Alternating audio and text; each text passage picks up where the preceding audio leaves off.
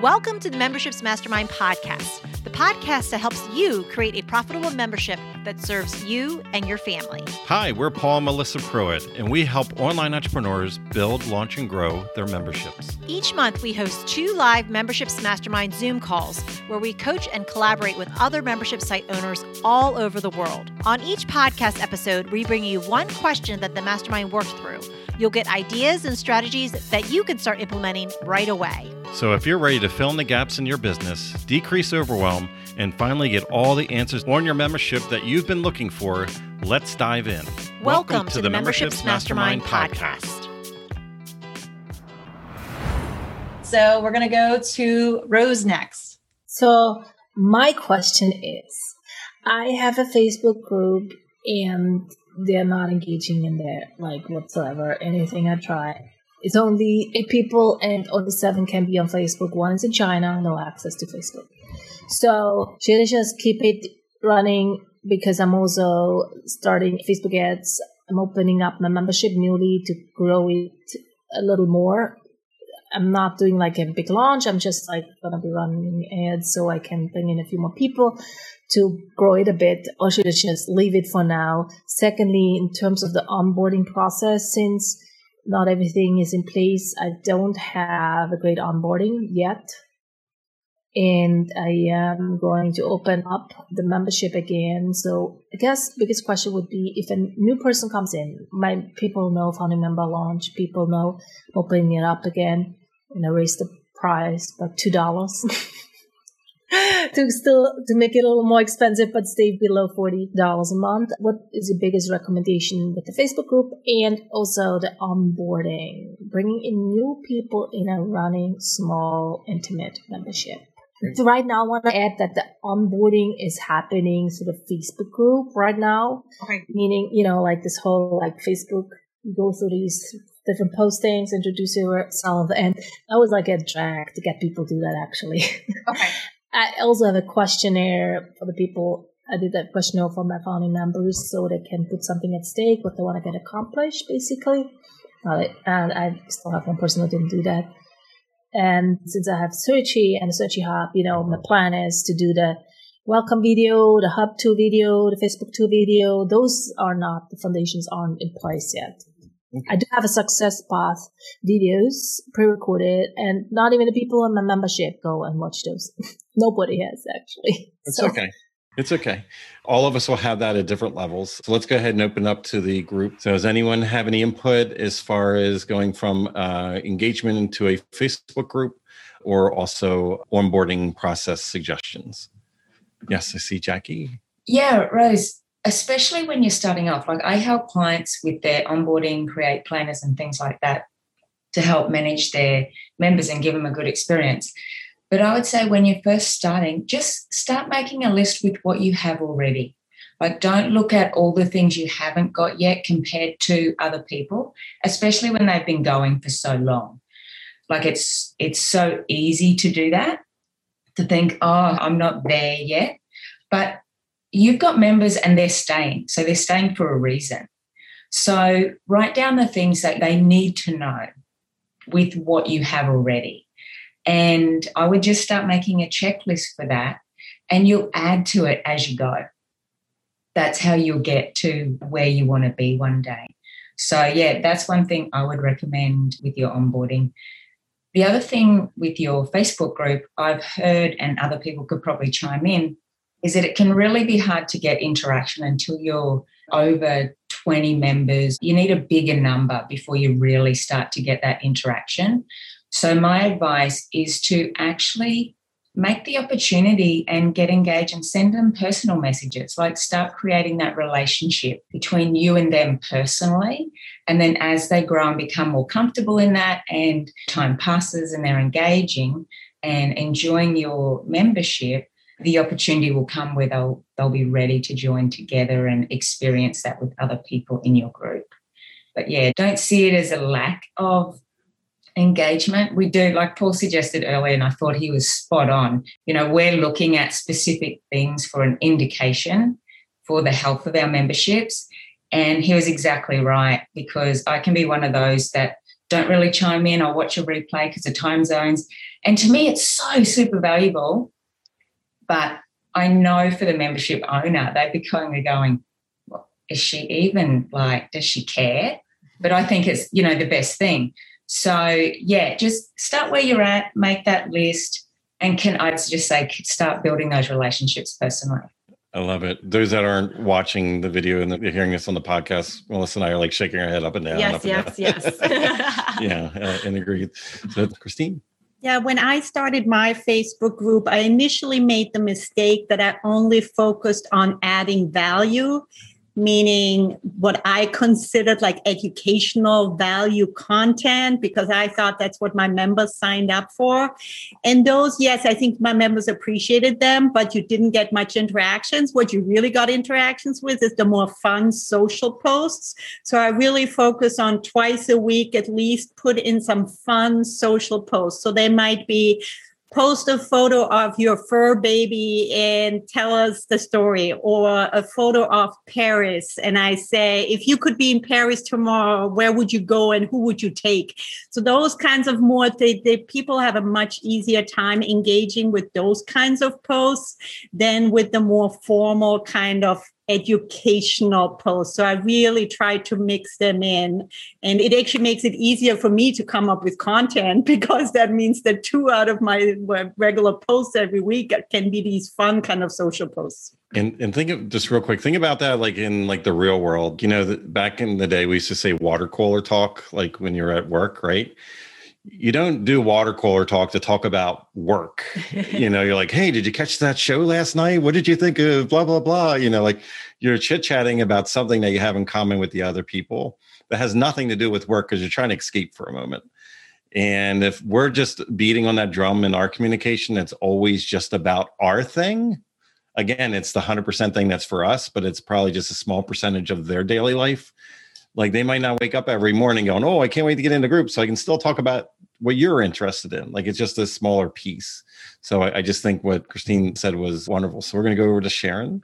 So one thing that I've done in my group that I wasn't planning on doing, but I think is brilliant, is I actually use other people's resources. So if I find a video somebody's done on something, I post it so that I'm not the content creator. I am just someone giving them stuff that I find all over the place, and you're plugged into your area of interest. So you will find these things. And then it it takes a lot of the pressure off of you. I love not having to be a content creator, but to be a community creator. And what's been interesting is the people that are in my membership.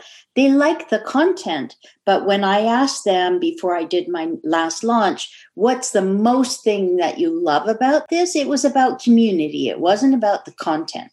So um, I think that's that the whole um, membership idea really needs to come from that point of community because people need that connection. Yes, they need the teaching and stuff, but it doesn't all have to be from you. Mm-hmm. Fantastic. Love that. And just before Jackie goes, just real quick, how many of us, even in normal social media, were like, you know, I talk about my thing all the time and I only get like 12 views. And then I shared what my favorite color was yesterday, and like I got 45,000 people that commented on this. I don't understand. Like, what's going on? Like, we all have those moments, right? Because that's something that we all can connect with. You know, it creates conversation. It's not just about our business or thing. So I'll go over to Jackie. There was one other thing I wanted to add on to when you're developing those relationships, especially in the early stage. And it's actually a really great place to be. I know we all want heaps of numbers, and, you know, that can seem really exciting. But the amazing thing is when you start to build those relationships with your people, and especially um, unlike the others we're just talking, you know, about creating that community and being just, you know, ourselves, not our content, is that you're getting to know your people, and that's only, that's actually going to help you um, as you build and grow. Know what to add into your membership, but more importantly, what you can take out and leave because oftentimes we're putting roadblocks in front of our people and we don't even realize it out of our own insecurity of you know not getting enough engagement or what we think is not enough engagement or are they getting enough value? And so we wanted to add. And I have clients going, so, you know, what are the most exciting or latest things that, you know, I can add? And I'm like, whoa, whoa, whoa, whoa, hang on. What are your people like? Always ask yourself the question when you go to add something, will this help them take action easier and get results faster? And if it does, awesome. Test it out, try it, see if they really do respond that way. But if not, don't even put it in. You don't want to add those roadblocks. So I think you're in a wonderful stage to really learn who your people are, what they like, and just grow from there. Love it. Love it. Let's go back over to Christine. The other minor point I wanted to make is one of the advantages of having few members in a group is that you can be really customizing it for them and treat them very special.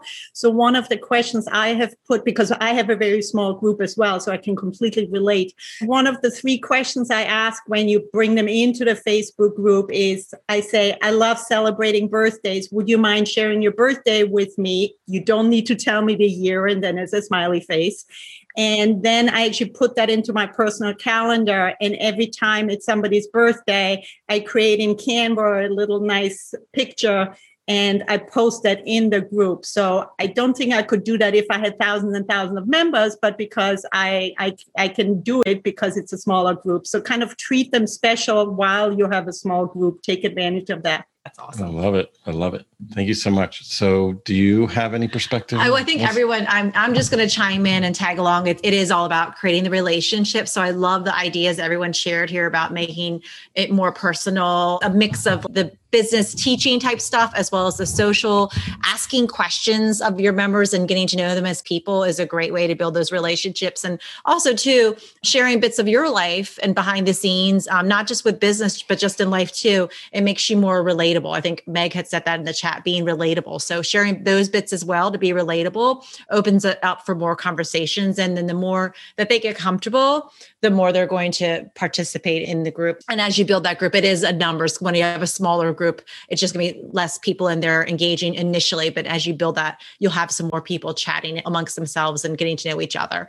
And then as far as onboarding, there was a couple suggestions that are really great. And I'll just come back to it. Biggest thing with onboarding is just making sure people know where to find things. I think that's just the biggest thing. And so, whatever you can do to support them, to let them know where to find things, as far as like if there's a calendar. I know you had said you'd done things in the Facebook group and it was a little bit harder. Maybe even take that same type of sequence that you did in the Facebook group and just translate it in more to an email because some people, they just might do better that way than with Facebook group. They just might not naturally do it in a Facebook group, but maybe if you had that same sort of onboarding type of process just in an email, just as a text, really simple, like step one, step two, step three type thing, it'll just get them the information. So it's really just pointing to people to where they need to go and thinking ahead what are the questions that they would have on a regular basis? How do i find things? Where do i find the schedule? Just make it as easy as possible for people to find things and then you'll build on that as you get more and more processes in there too and a couple little things that we do through time and feedback. So definitely always be listening because if you hear a question over and over again, that means that is an absence between your sales message and, and people coming in and experiencing your membership. So you always want to get ahead of the questions. So when somebody's asking a question, it means they just couldn't reasonably seek it out and good, better, and different, we're a little bit in a lazy societies these days. So people don't hunt and go find things. They just, it's easier for them just to ask and get a quick answer. So allow that, like change the meaning of what that is so instead of constantly being frustrated, like here's the Zoom link, here's the Zoom link. Oh my goodness, here's a Zoom link. It's like just embrace it. This is part of the membership. You're probably going to give the Zoom link like once a week, every week, and indefinitely, and that's just part of your deliverables. Just that way, you don't get frustrated at it. That it's just there. But knowing that that's a common question, you could get ahead of it. That's why even for instance in our inner circle and, and i don't know if you have this with adaptive right now we might do this later on but melissa has a, a post you know that we have pre-scheduled and it just reminds the members about a resource that's inside the mm-hmm. membership. So in the Facebook group itself, there's pre-scheduled posts. It's like, oh, oh, by the way, there's this thing that's in the membership. Oh, by the way, here's the Zoom link for all of our calls. And it just drips out. That way, it's just a slow drip to kind of re-remind people what they've invested in as well. We are always growing and getting feedback also. We just got some great feedback this week somebody that just came into adaptive they made a couple assumptions and we're like oh that's really great feedback. That was through an email, and that caused Melissa to go in and say, you know what, I'm going to change a couple of the forms here on our reviews, our weekly reviews that we do for sales pages and emails and everything that our copywriters do for our members. And that way there's more clarity because if this one new member vocalized that, that means, and it was reasonable. We looked at it, we're like, oh, this causes, like, I can see where that's confusing. So let's go ahead and add an extra line in here so that it clarifies that. So they don't, like, a new member doesn't, you know, our goal is not to make people frustrated or confused or overwhelmed. So, like, why not add that extra little piece?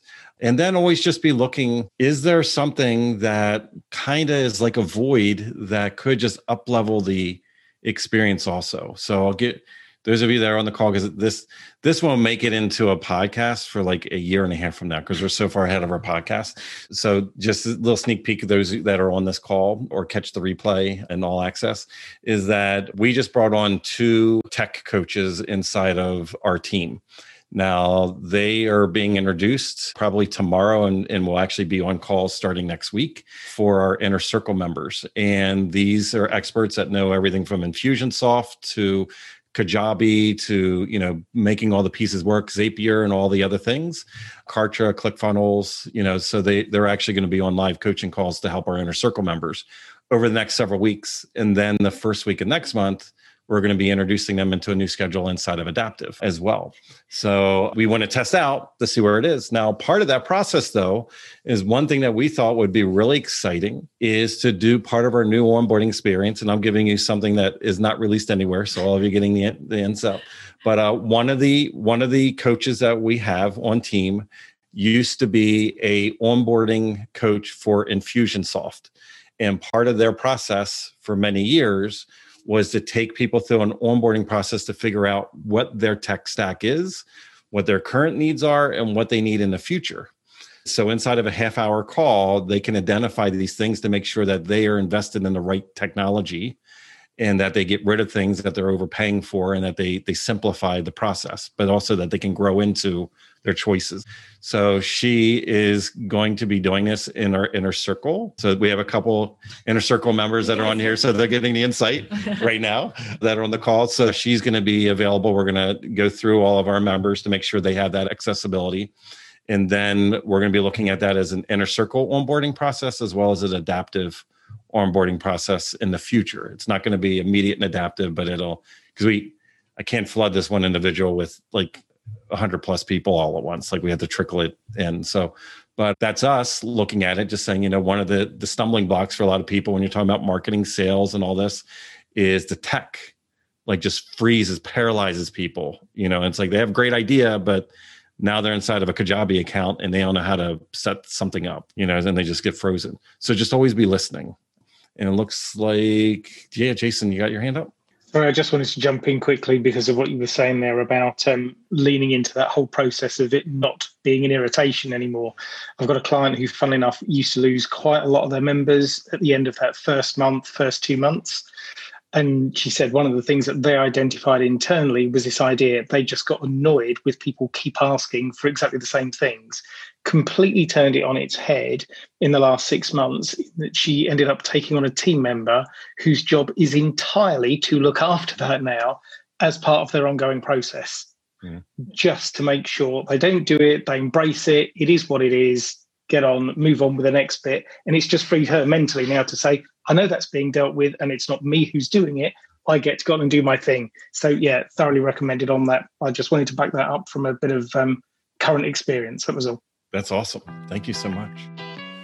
If you enjoyed this podcast, then join us on our free live Zoom calls twice a month. You'll get to ask your membership questions and hang out with awesome membership owner peeps. Just sign up to be notified at membershipsmastermind.com.